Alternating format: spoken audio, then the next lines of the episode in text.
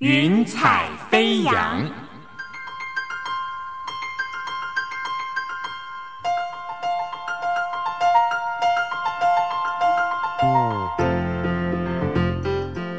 让每一朵云彩的生命牵引着你心灵的飞扬。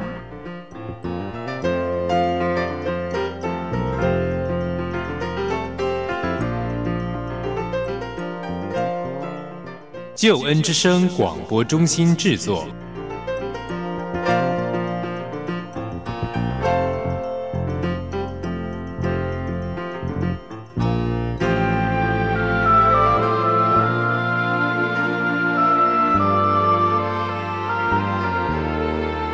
欢迎收听由台湾救恩之声广播中心所制作的生命故事集《云彩飞扬》。我是静怡，邀请你听听别人的故事，想想自己的生命。朋友，你可以想象有一个人，他原本就是人生胜利组，但是在过程当中呢，他却经历了许多的风霜吧、苦难、生离死别，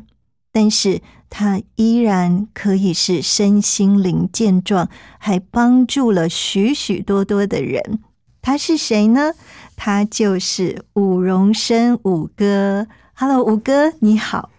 静怡好，听众朋友们大家好，非常欢迎伍哥来到云彩飞扬。伍哥，我们刚才说你是人生胜利组，真的没有特别夸大的意思哈。因为您是书记官，而且在台湾高等的中央的地方工作，但是您的资历真的是太丰富了。伍哥可不可以跟我们介绍一下你待过什么地方？好的，那我想在讲到我的职场生涯之前，我先回应你一下这个人生胜利组。我要这么说，若不是111年前孙中山先生的话，我真的是一个人生胜利组。因为我自己的外婆她是旗人，是正黄旗的，是一个官府人家，所以她取我的名字叫荣生。我都说如果不是因为孙中山先生的话，其实我是荣王府的生贝勒爷。我们家有5个兄弟姐妹，我上面一个姐姐，下面有一个弟弟，然后有2个妹妹。我这个老二号，这个大儿子，就是从小都是外公外婆爸爸妈妈的手心宝贝了，所以其实真的是他们把我当成一个真的是小阿哥一样的。我真的是在一个不能说很富裕的一个军眷家庭里面，却是被呵护长大。讲到了说我的这个公务生涯的话，真的不敢说它是一个多么的这个一个高阶的一个职务，但是圣经里面有一句话，就是他为了我们这样子一个爱神的人，如果我们遵守他的律例诫命，他是叫我们叫做居上不居下，作首不作尾。所以我当年我是用一个那个国家普考的一个书记官的一个资格，在经历了家庭生活的一些选择以后，那神给了我一个机会。我一开始去当那个公务员的时候，就到了司法院，在一个单位里面只有待了6个月，我就被好像引进宫一样。司法院有4大巨头哈，那个司法院的院长、副院长、秘书长跟副秘书长。那副秘书长从南部调上来的，他没有带任何的人，他办公室缺了一个秘书，所以就在院中就有人说推荐说，这位伍先生，这位伍书记官不错哈，那你可以用他。那我也就这样子的一个因缘际会就进去了。后来才知道，有人说你能够在中副秘书长手下这样子的成为他的一个办公室幕僚是不容易的，因为他说这位总长官哈，他是不容易随便把他的印章交给别人的，但是你却能够就拿着他的印章帮他盖一些公文啊。有的时候我们要发公务支票，等于帮他保管他的印件。那所以我就说哦，主，那真感谢你。那因为那个时候我刚刚信主，后来就因着这样子的关系，我从司法院跟着长官就调到了台北地方法院，又到了台湾高等法院，又到了最高行政法院，最后我是在最高行政法院退休的。那因为我的长官常常叫我荣升荣升，他就跟着就高升，然后我就说当他把我带到任何一个地方去的时候，我的名字就在他的上面哈，因为常常都是恭喜某某院长荣升什么什么什么的，我每次都不好意思，因为我们当幕僚的那个年代30年前要帮他登记这个长官新就任的时候，有多少人送来的花篮啊什么礼物啊，要帮他回函嘛，每次看到那个花篮上面那就写我的名字，就永远在那个院长的名字上面，都也是沾沾自喜啦，就觉得说好有趣，主啊，哎，你真是奇妙哈。那但是在这30年中，也真的很感谢主，几乎没有离开台北市，因为那叫做博爱特区嘛，在总统府那个旁边哈，博爱路、贵阳街、重庆南路这中间这一个地方，我就待了这样子30年，也真的是很奇妙的一段过程。我们看到荣升哥，其实呢真的会觉得荣升哥就是服务至上，在教会呢真的看到他做大大小小的服务，而且也曾经参加过荣升哥刚才说博爱特区，在那边呢你有帮他们就是设立了类似一个团契或是小组，真的很棒。武哥可不可以帮我们分享这个部分？我为什么会在那一年要出来上班呢？是因为我之前其实有在家里面做了7年的家庭主妇，那因为我太太的工作的关系，后来调到台北都安定了以后，那么我才说那可以来上班了。那结果那个时候的一个机会就调到司法院嘛，那一年我是才刚刚受洗，我说有一天我就说大叫一声说我看见主了，因为我的办公室的那个窗户外面呢，它有一个好大的一个主的这个字啊，再仔细的去看，原来是隔壁法务部的那个标语啊，它写说三民主义，刚好那个主的字就面对着我办公室的这个窗户，每天看着就觉得说哎呀，有主同在真是平安哈。那也因为说大家都知道一个信主的基督徒刚刚受洗的时候是最火热的，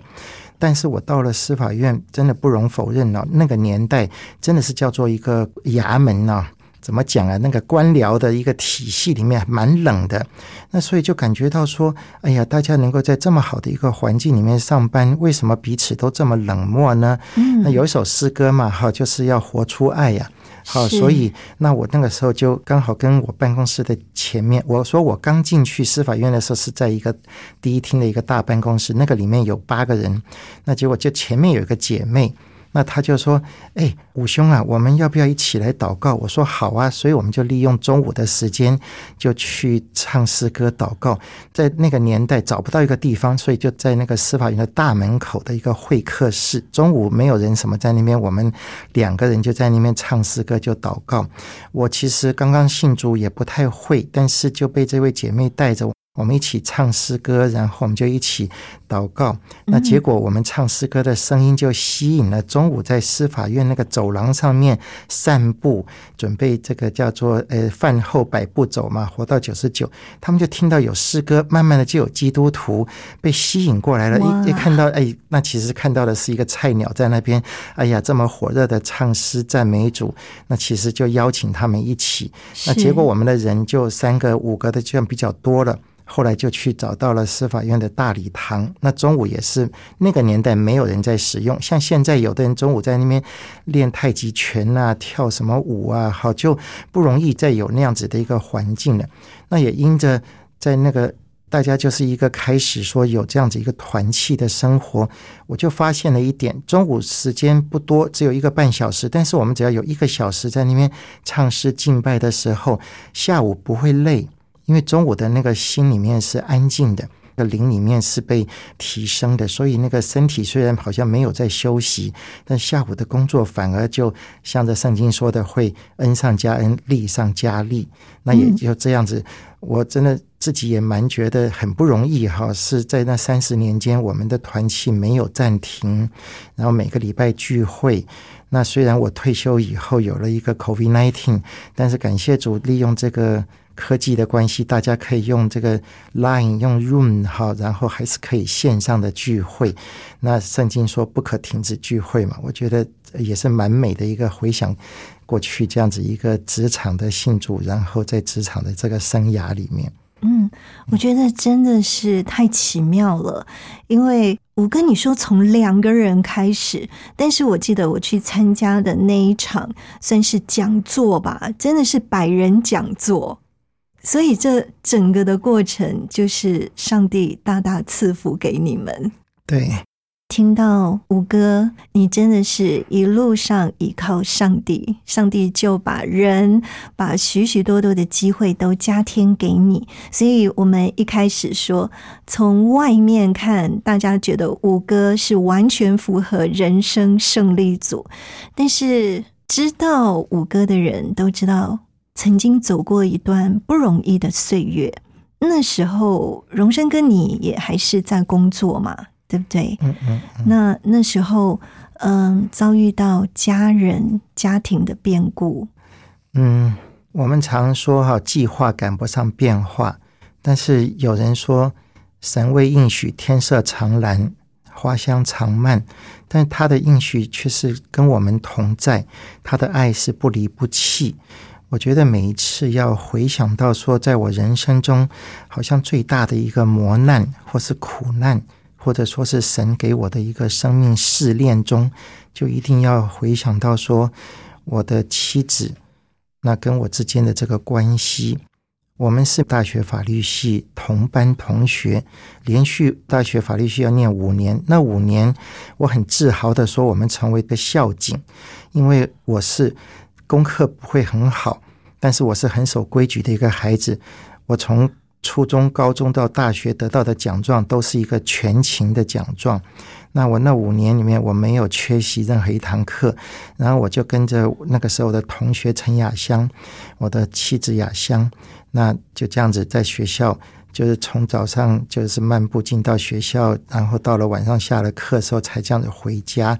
很安稳的5年的学习过程。大学毕业的时候他讲了一句话说，我们大家就是有一个共识，说我当完兵回来我们就准备国家考试。大家知道其实那个年代法律系的人毕业出来的话，如果你没有考上一个公职法官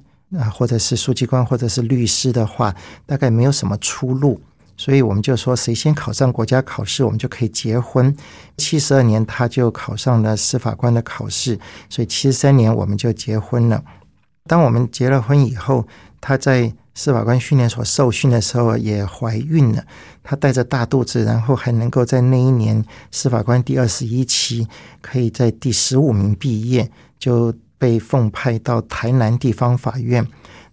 那个年代我现在回想起来都还很心酸的听到我们家大女儿那个凄厉的叫声啊，因为当年没有周休2日，那雅香从台南中午下了班坐车回到台北都6、7点了，然后我就跟她一起到我岳父的家里面去看我们那个时候的大女儿，住一晚，礼拜天要离开的时候，女儿1、2次好骗，以后她就知道说又到了爸妈要离开她的这个时候了。我们在门外听到她在那边哭着喊爸爸妈妈的时候，心里面很酸，所以我就决定说辞职，没有做任何的工作。本来在律师事务所，我就带着孩子一起去台南。那从73年到75年，他调到宜兰，后来调到桃园，又调到士林地方法院，最后在台北地方法院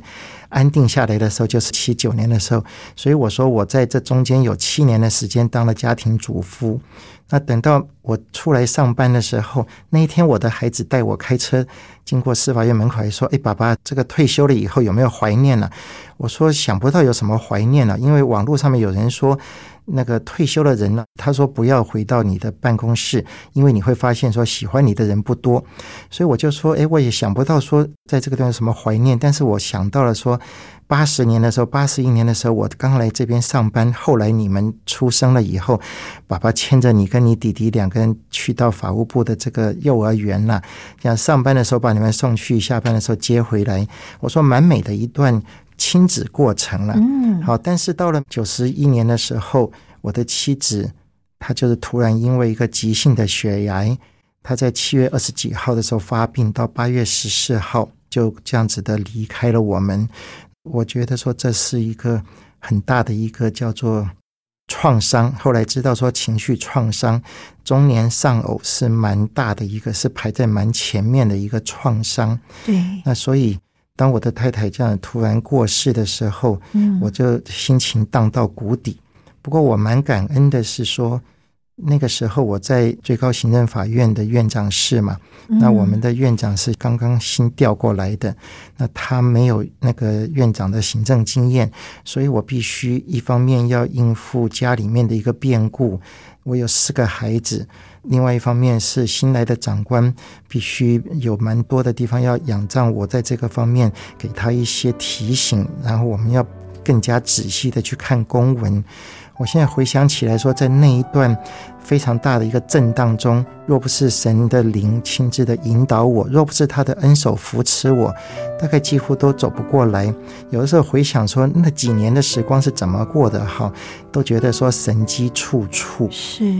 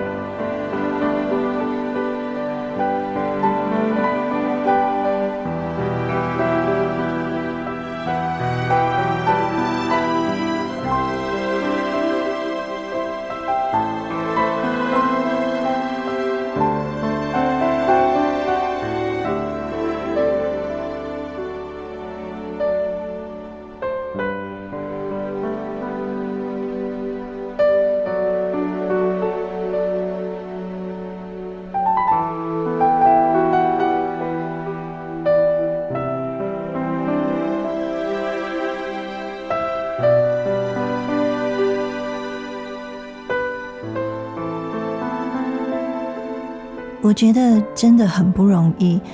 就像荣生哥你提到说，这个在我们说那个压力量表哦，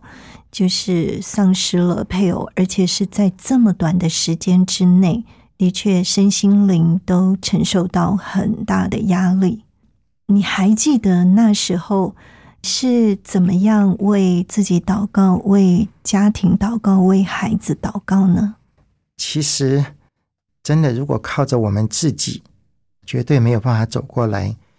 我常常跟人家分享说，耶和华是我的牧者，我必不致缺乏。一个书记官的薪水大概是4万多，法官的薪水那个时候有10万左右到11万，所以我们本来真的是叫做蛮富裕的。好，所以我们在各样的捐书的上面，对孩子的教育上面都不手软的。但是当我的妻子突然病逝以后，我只有1份的薪水的时候，那个时候真的叫做马上就陷入了一个黑暗。但是现在回首过来，就发现说神所预备的是各样的都是很奇妙的。他预备了我的家人，他预备了我的弟兄姐妹，他也预备了一切的环境。我每一次如果要讲到这一点的时候，我一定要提到一个在潮州街的一个幼儿园，它是一个双语的幼儿园。当年我们家2个儿子，我太太跟我们去找到那个安亲班，结果当8月14号雅香离开我们，8月24号的追思礼拜见了报以后，那个学校的老师就来跟我说，吴爸爸，9月份的开学你还是要把孩子送来，不要让他们有太大的生活变动。那我说我没有办法，因为我缴不起这个学费，我必须自己来照顾他们。他说你放心，我们决定了不收你们的学杂费。从孩子们在小五一直到他们的初中国中毕业，有5年的时间，3个老师 Ruby 还有 Miki 还有 Sony，他们3位老师把我们的孩子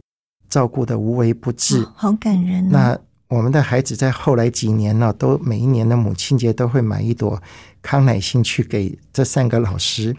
那我就觉得说神也很奇妙，为什么会预备了这样子一个不是一个基督徒的一个幼儿园，却完全不收我们的这个学杂费，就这样帮我们照顾过来。那当然我那个时候就只有一个念头，我常常跟主说，主啊，我不怕，因为有你，所以我要好好的爱我的这4个孩子，我要让他们的妈妈知道，在天上我是在这个地上尽心，我可以扶持他们长大。我说我会好好的照顾他们，我说只求你也扶持我。然后我也是继续的，也有在法院带团契，在教会有带牧区的小组。但是那个时候讲一个好玩的事情啊，我的院长大概都不太知道哈，就是我们住在中正纪念堂里面的法院宿舍，那早上他会有晨起的那个叫做早市嘛，好，很多人去中正纪念堂运动，就会在我们杭州南路那边就是买菜啊。我要上班的时候我也会去挑菜，那我就会挑什么呢？绿豆芽、空心菜、四季豆、胡莲豆，好，然后就是这一些芹菜，还有像是那个小白菜呀、青江菜呀这一些。然后我就到了办公室以后，利用有空的时间，我就去那边摘绿豆芽，我就去在那边摘那个四季豆，然后我就把它们洗干净以后，用塑料袋包好，我就放了冰箱。下了班之后回到家，我就立刻就是把它切开了以后，就去把它给下锅炒起来。大儿子家鼎那时候就还说，爸爸，我们是西海岸快炒。我在里面一喊说上菜，他们就会跑过来，然后就来把这盘子端出去，端到客厅，好可爱。然后等到那个孩子都到齐的时候，我们就一起在那边用餐。但是就这样过着过着，其实有3年的时间，我后来回想都不知道该怎么过了哈，因为每一天都是这样子的，日复一日，夜复一夜。但是有的时候把孩子们都送上学校以后，我要从客厅离开家根本就出不了门。当我要关到最后一个灯的时候，我看到整个的房子是空空荡荡的，那其实应该是满满的哈，那个很多东西我都来不及收拾，但是他们不是很乱，他们只是堆的很多。那我就想说，就是缺了一个女主人，我一个人要带着这些。有时候我也会跟主说，主啊，怎么会这个样子？为什么我的人生要走到这个地步？但是有的时候就坐在客厅里面，大概要哭半个小时，我才会去赶上班。感谢神哈，从中正纪念堂到法院，我飙摩托车大概3分钟就到了。现在想一想，没有闯红灯也是神的恩典保守了哈。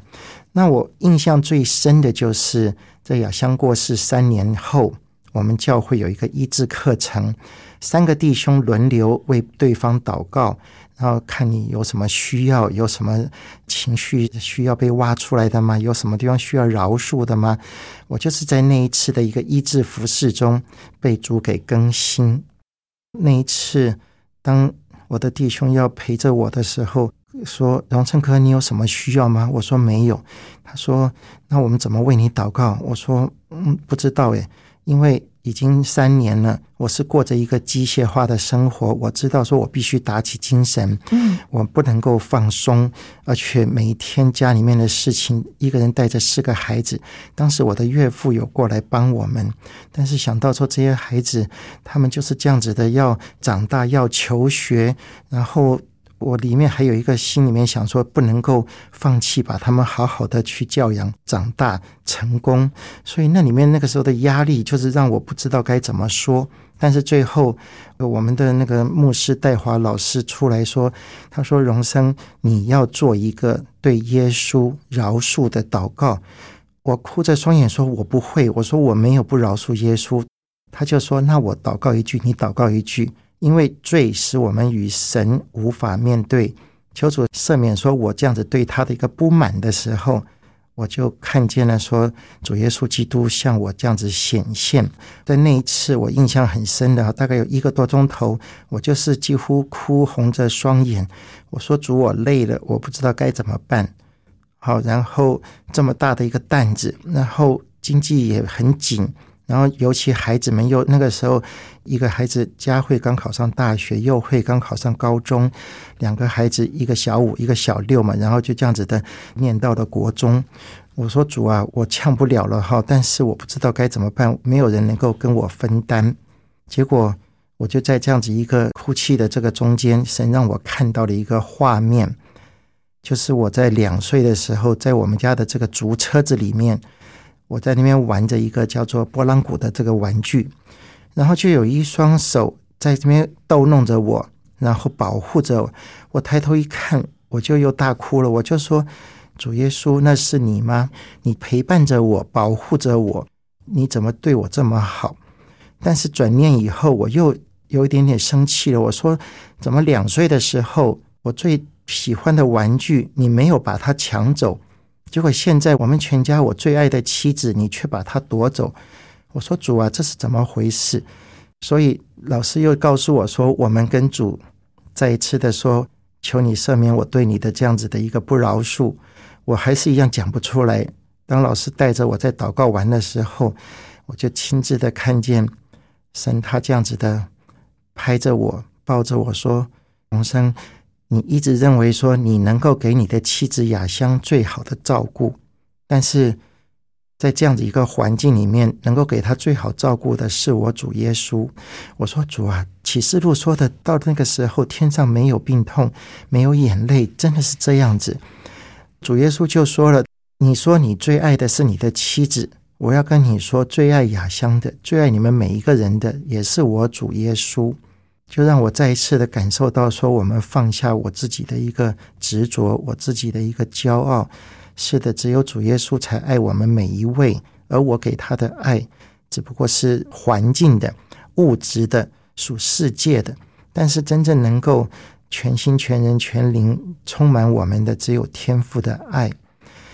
结果我在那样子一个受安慰的过程中，我又再一次的哭起来了。我说，但是主耶稣，你知道我过去7年我没有上班，我为了这个家庭，我就为了这4个孩子，我说你知道我的心，我已经荒废了我自己的一些职场的一些事情，我就是为了要这样子陪着他们。结果如今这样子一个身份，如果说我那个年考上法官或是律师，我可以给雅香更好的一个照顾，结果我现在就反而变成说，我不知道我要怎么样子的面对我人生的未来。圣经里面说，主耶稣是让我们在人面前抬起头来的神，因为他在十架上面轻看了羞辱。他也再次的就安慰我说，我从来没有忘记你。回想过去这3年，有哪一次我没有这样子的帮你预备的很好呢？我就想到了说，我的小姨子，孩子们的阿姨，完全的给了孩子们在零用上面的一个充裕。我自己的爸妈甚至为了这样子，他们就到美国去跟我大姐跟我妹妹住，把他们在台湾的房子出租，然后成为我们的生活帮补。我那个时候的保险费、税金单全部都寄到我妹妹他们那边，由他们帮我出。我说，主啊，没有让我缺乏耶。所以主耶稣说，我一直这样子的带领着你，是爱你的，你也不要担心未来的道路，我会继续陪你走。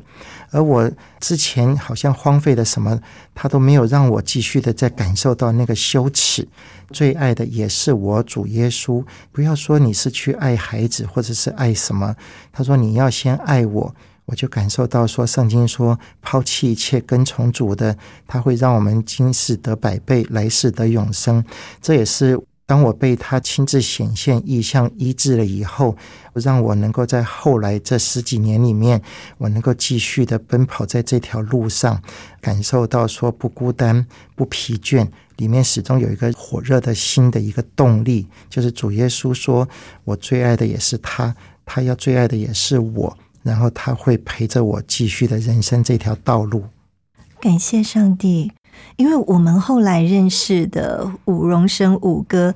真的就是每天充满活力，然后看到我们都是笑容满面。所以伍哥没有主动提起，我们真的没有办法去想象伍哥曾经经历过生命的低谷，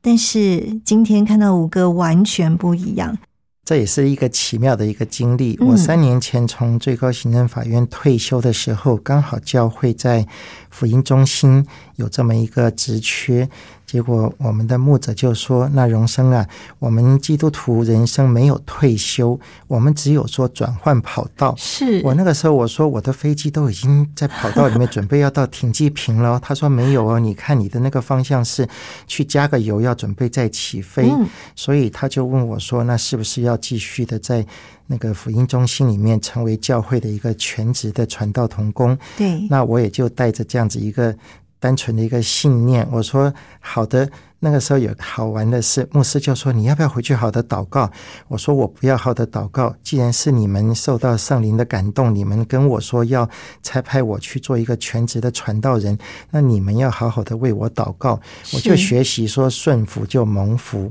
所以也因此在过去3年，我在我们母堂台北灵粮堂是一个算是全职的传道人。后来想一想，其实在过往的日子里面，我们天天都是在做一个小牧人的一个身份，那一点都不能够叫做怠惰，因为主他一直陪着我们，因为我们是叫做与他同负一軛。那我们的大牧者在前面，我们的那个背上扛的那个軛根本就很轻省，很容易的跟着走就对了。是，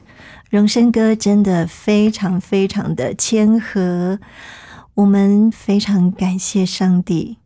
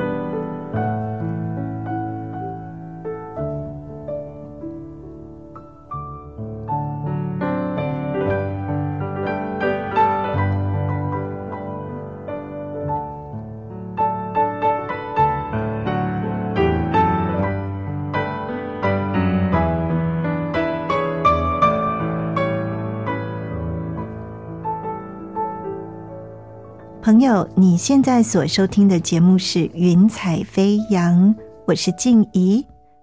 云彩飞扬是由台湾救恩之声广播中心所制作的生命故事集。今天的故事主角是伍荣生伍哥。伍哥刚才说到，在中年经历了生命之中最痛的这样子的事情，失去自己最心爱的伴侣，但是我们知道上帝也帮你再次的预备了一位非常优秀娴熟，我们都非常爱他的师母。要不要跟我们讲这一段呢？圣经里面有一句话叫做神为爱他的人所预备的是我们眼睛未曾看见，耳朵未曾听见，心里都没有想见的。那这件事情真的是我们现在只能够说称颂说主的作为奇妙。我刚刚说神在那个我的孩子他预备了一个安亲班，那这个是在我的妻子孩子的妈妈雅香法官过世前1年多的时候我们换到那边，但是在孩子从那个2年级的时候到5年级，大概有3年到4年之间吧，可能也更长哈。那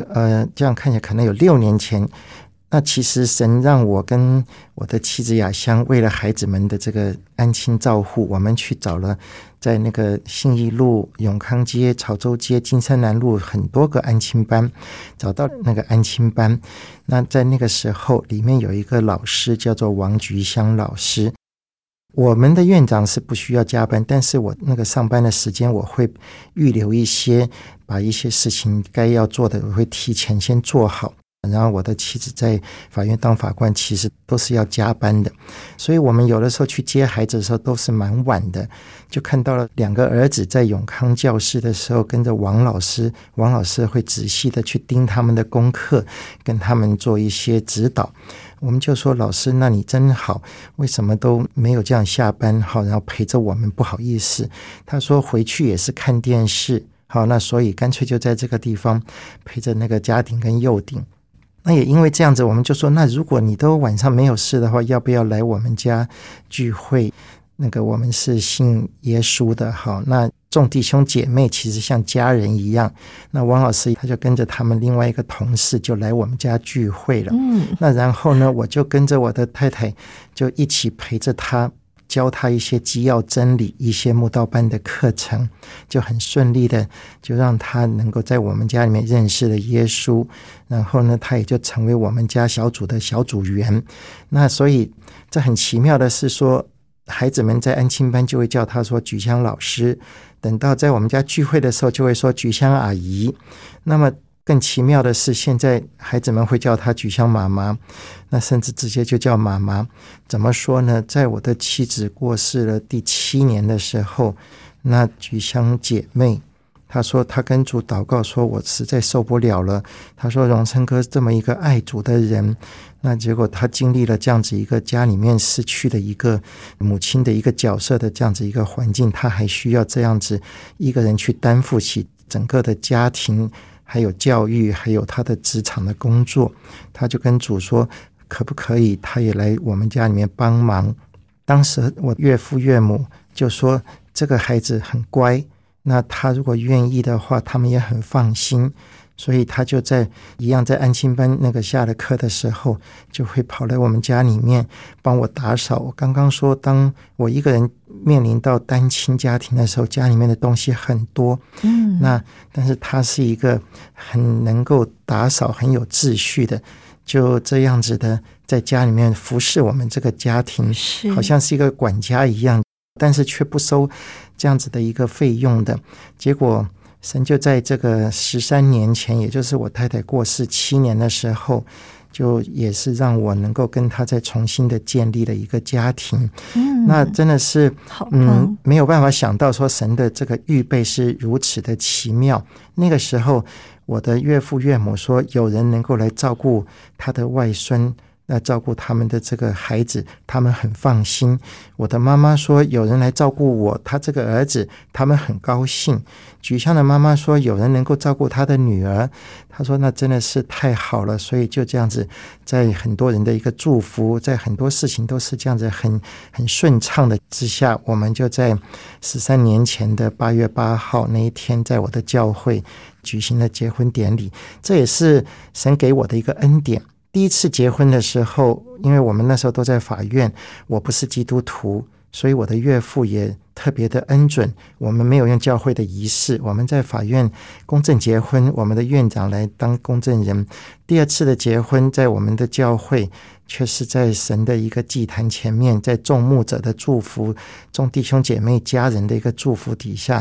让我们有一个蛮美的一个婚礼。好，这个也是我不住感恩的地方。是，好棒哦，真的非常感谢上帝。我们也都很爱菊香师母，而且呢我们还要说荣生哥和菊香师母不光是建立了美好的家庭，把孩子们都照顾得很好，而且在教会你们还同心合意的带了慕道班。为什么静怡知道呢？因为我也是慕道班的服务人员之一哦。就是荣生哥带了我们许多慕道班的老师，不光是教课，我们还演爆笑短剧。要不要讲讲这一段呢？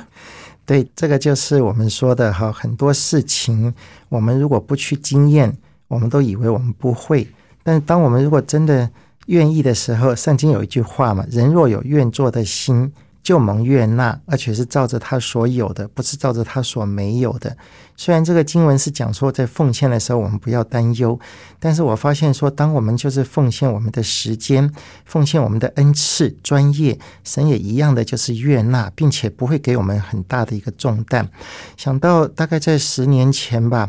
那我们在教会的基要真理那个圣经课程，我们负责的是慕道课程。那个时候有5个课嘛，那我们就是会告诉大家，好，那怎么样子的认识救恩神的爱，然后还要怎么样的去除去这个罪，然后去了解圣经，然后我们要把一些这个在我们身上灵里面的一些瑕疵啊、环境啊，这些都要破除。最后呢就是讲到要受洗。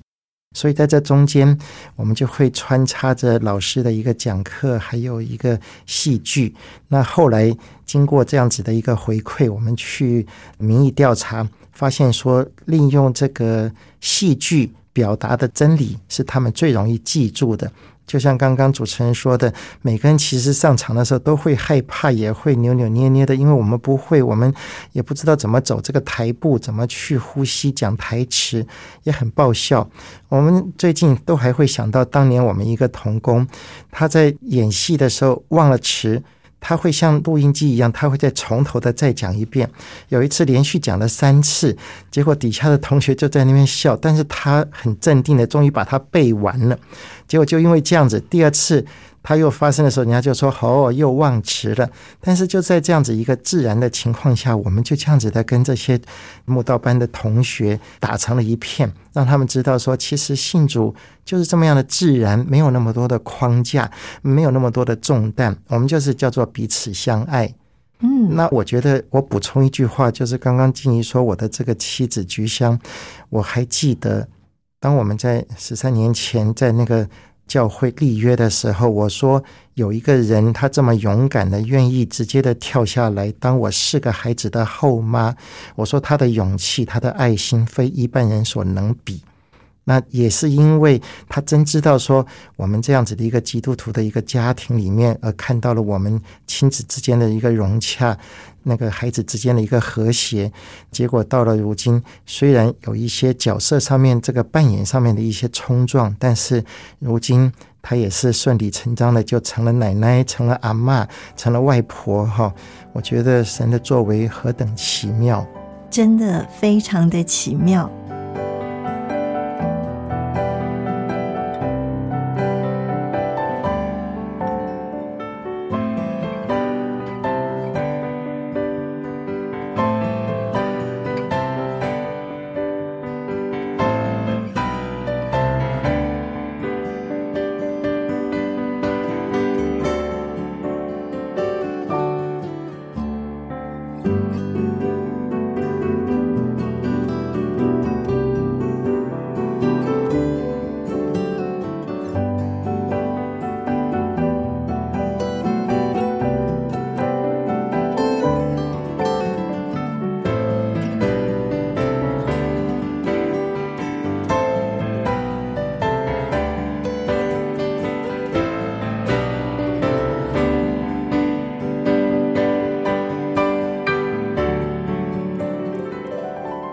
我们谈到在慕道班荣山哥真的尽心尽力的服侍每一位新来的朋友慕道友。我们看到荣山哥有最佳的服务典范会让人家觉得荣山哥分享过去自己小时候的那个正黄旗身份，好像有点违和感。所以荣生哥要不要再补充一下，其实你的生命在遇见神之后有了改变，你自己觉得最大的转变是什么？讲到这个因为我一开始说我在家里面就是一个天之骄子，是一个宠儿嘛。对，我爸妈他们是民国38年播迁来台的时候的第一批嘛，我爸妈他们都很年轻的时候就过来台湾，所以生了我这个儿子的时候真的是叫做宝贝万分。那我很受宠，而我刚刚又说了，我是一个乖乖牌，我从小就是叫做听话的哈。你想想看说除了小学了哈，那我初中高中大学我都是全勤奖，就知道说我一点都不敢犯规，遵守规则的。所以当1963年我认识我的妻子雅香的时候，我心里面想说我这么一个好的人为什么还要去信耶稣呢？因为我是一个外省军眷的家庭啊，对不对？我说我们家的拜拜也很虔诚啊，那信耶稣是个好像外来的宗教嘛。但是雅香她就很有智慧，我们说不可停止聚会，他就是每一周都会去聚会，不管是主日或者是小组聚会。而我就是像现在有一些人的一些写照，我就是一个乖乖的先生啊，陪伴者呀，我陪他到了教会的门口，把他送进去，我就在外面晃，有的时候就先回家，时候到了再去接他。那结果有一年的圣诞节的时候，我们就参加了一个叫做圣诞的福音茶会，他就邀请说那个今天教会的团契小组他们有一个茶会，我们一起去。我说好啊。结果我一到了那边去的时候，每个人都说荣生哥啊。我就说奇怪，你们每个人为什么都认识我？他说因为雅香每次聚会的时候你都不来，但是他就会提出代祷，我们每个人都知道说你现在可能你在忙着要读书啊，你要忙看功课啊，你忙着弄孩子啊。那结果我说原来我不知道有这么多人在为我祷告。结果那一次的小组长在教会的这个一支传道，他就说荣生，我觉得你应该要去上慕道班。很奇妙，我不知道为什么，我就说好。那结果就从那一年的1月1号我就开始在教会上基础的那个也是叫慕道班，那一年我又是全勤。那我其实只有在上到3月份的时候，在那一年的复活节3月30号的时候我就受洗了，然后4月份开课的时候我就已经继续上课，并且又回到慕道班当这个助教了。那我要这么说，有两件事情是我真的是很讶异，说神真的是何等奇妙。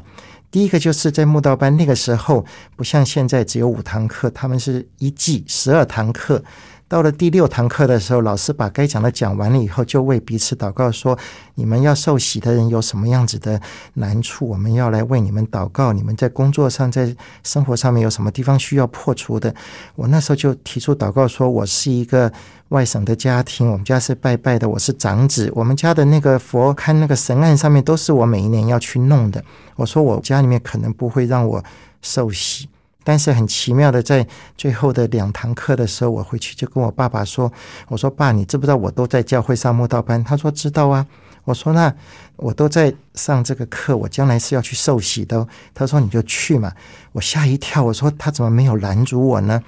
好，然后他就说你们学法律的宪法规定人人有宗教信仰的自由，那你就去吧。我就这样子很自然的就这样子受洗了。而且我那个时候说过，我外公外婆他们那个北方人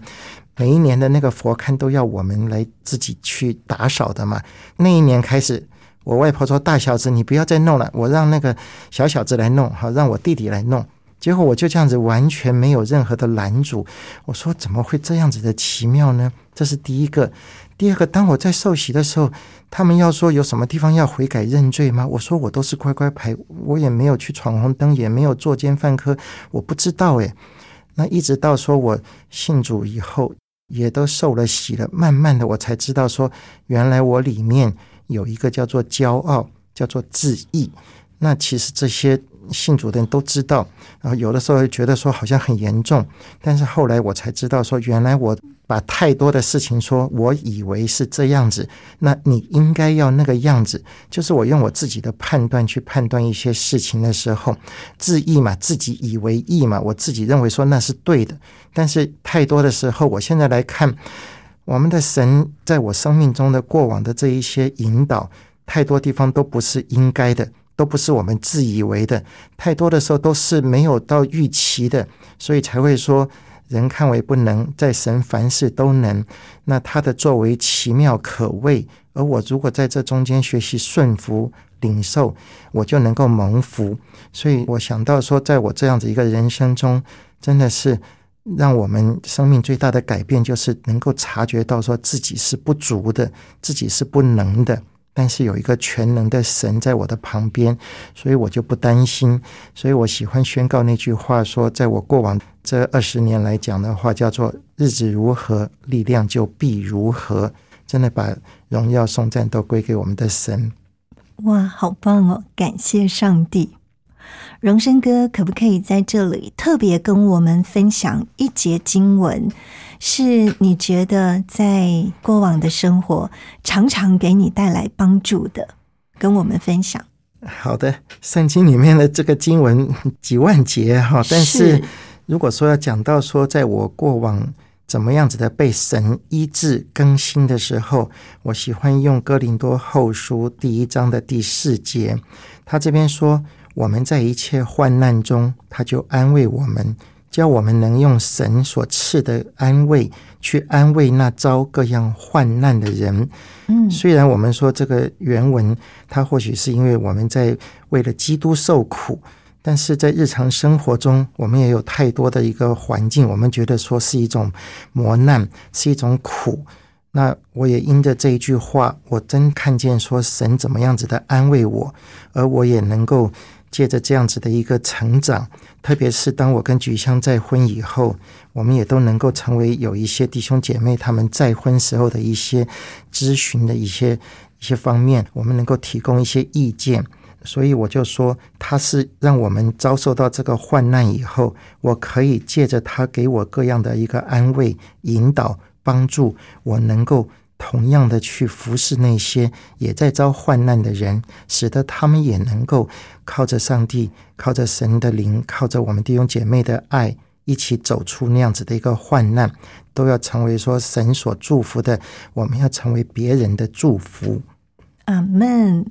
我们看到伍荣生伍哥真的是人生胜利组，但是更看到伍哥是把自己所得到的这一切呢与人分享，所以伍哥是常常的去帮助人、辅导别人、扶持人，不光是在信仰上，在生活上，还有各个层面都给许多人帮助。伍哥好不好？在这里我们邀请你用一些话来祝福我们正在收听这个节目的朋友。好的。其实如果严格讲起来，我的妻子刚好在今年的8月14号是离开我们20周年。那如果是回顾过去的话，圣经里面说我们的路径都滴下了脂油，因为他是用恩典成为我们年岁的冠冕。特别在过去这几年，我们知道说有一个 COVID-19， 那这是一个突然就而起的，还记得是那一年的除夕，然后呢，那个时候还同时的有一个叫做蝗虫，那之前是那个牛猪瘟的问题。那我们就发现说，在人生中我们真的是不知道明天会如何。但是就像当年我在我太太的这个追思礼拜上面，我唱了一首歌说，因为他掌管明天，因为他掌管明天，我们才能够这样子的度过。也因此我也要奉劝，或者是说提醒我们每一位，在人生中我们不知道明天将如何，但是因为主他是一个掌管明天的神，也因此盼望说我们就能够学习把我们的重担交托在他的面前。马太福音说，劳苦担重担的到他这里来，他的心是柔和谦卑的，他要我们是得着那个安息的。盼望我们都能够学习去负主的恶，也因此我们不要去看这个环境，因为明天将如何不晓得，即便是现在门外是风雨还是大晴天，我们也不晓得。但是借着祷告、祈求、感谢，把一切所需要的告诉神，他会赐我们出人意外的平安。特别在这段期间，我们不要定睛在那个每一天确诊的数字上下，我们就是学习过好每一天。如果有什么担忧，他说一无挂虑，借着祷告祈求，他说耶和华所赐的福使人富足，不加上忧虑。那我就是勉励我们一起的，在这样子一个过程中，我们彼此的扶持，我们在祷告中，我们把我们所要的交托。我相信神的心意原是好的，他说耶和华所赐的是平安的意念，不是降灾祸的意念。也愿意祝福大家，就是我们每一天都恩上加恩，利上加利，因为他让我们日子如何，力量就必如何。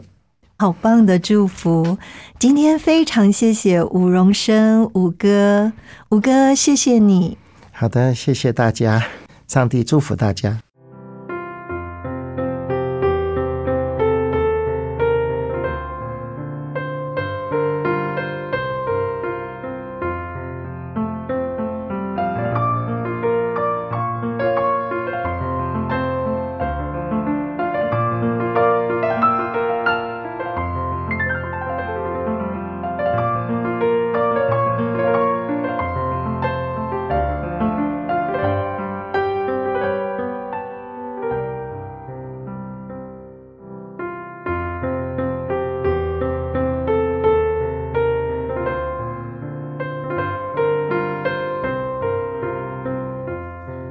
今天非常感谢伍荣生伍哥分享的生命故事，也谢谢伍哥授权给救恩之声纳入在云彩飞扬福音见证宣教事工当中。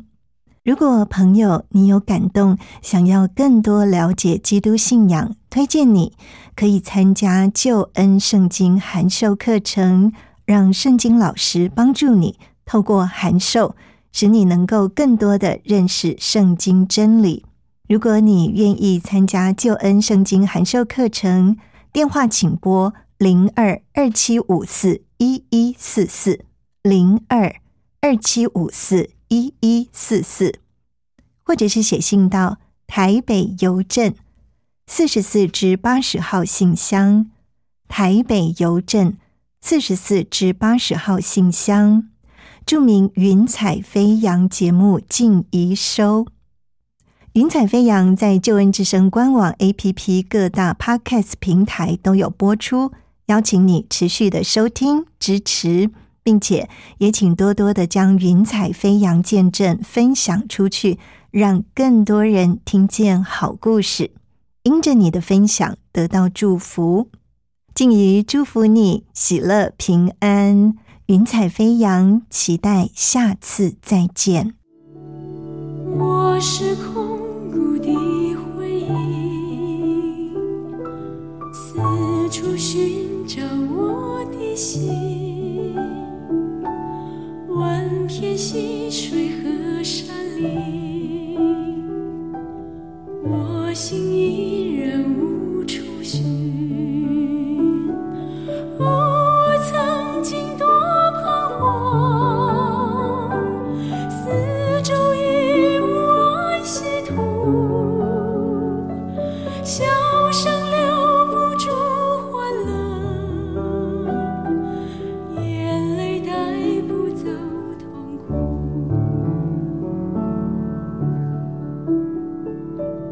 我说生命不稀奇，一声叹息归尘土，放弃一切的追求，任凭潮水带我走。我曾经多彷徨，四周一无安息土，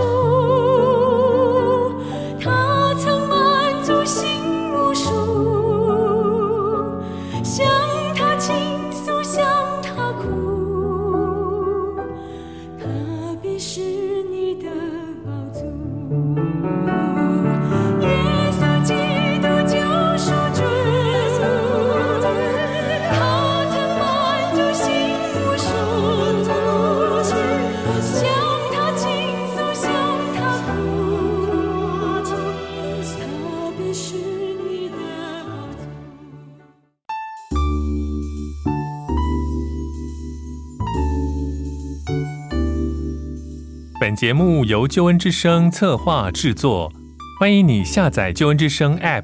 每天收听最新的节目，带你听见人生的无限可能，是你的鼓励传福音的好帮手。立即使用救恩之声 App， 为自己为别人领受上帝的救恩之声。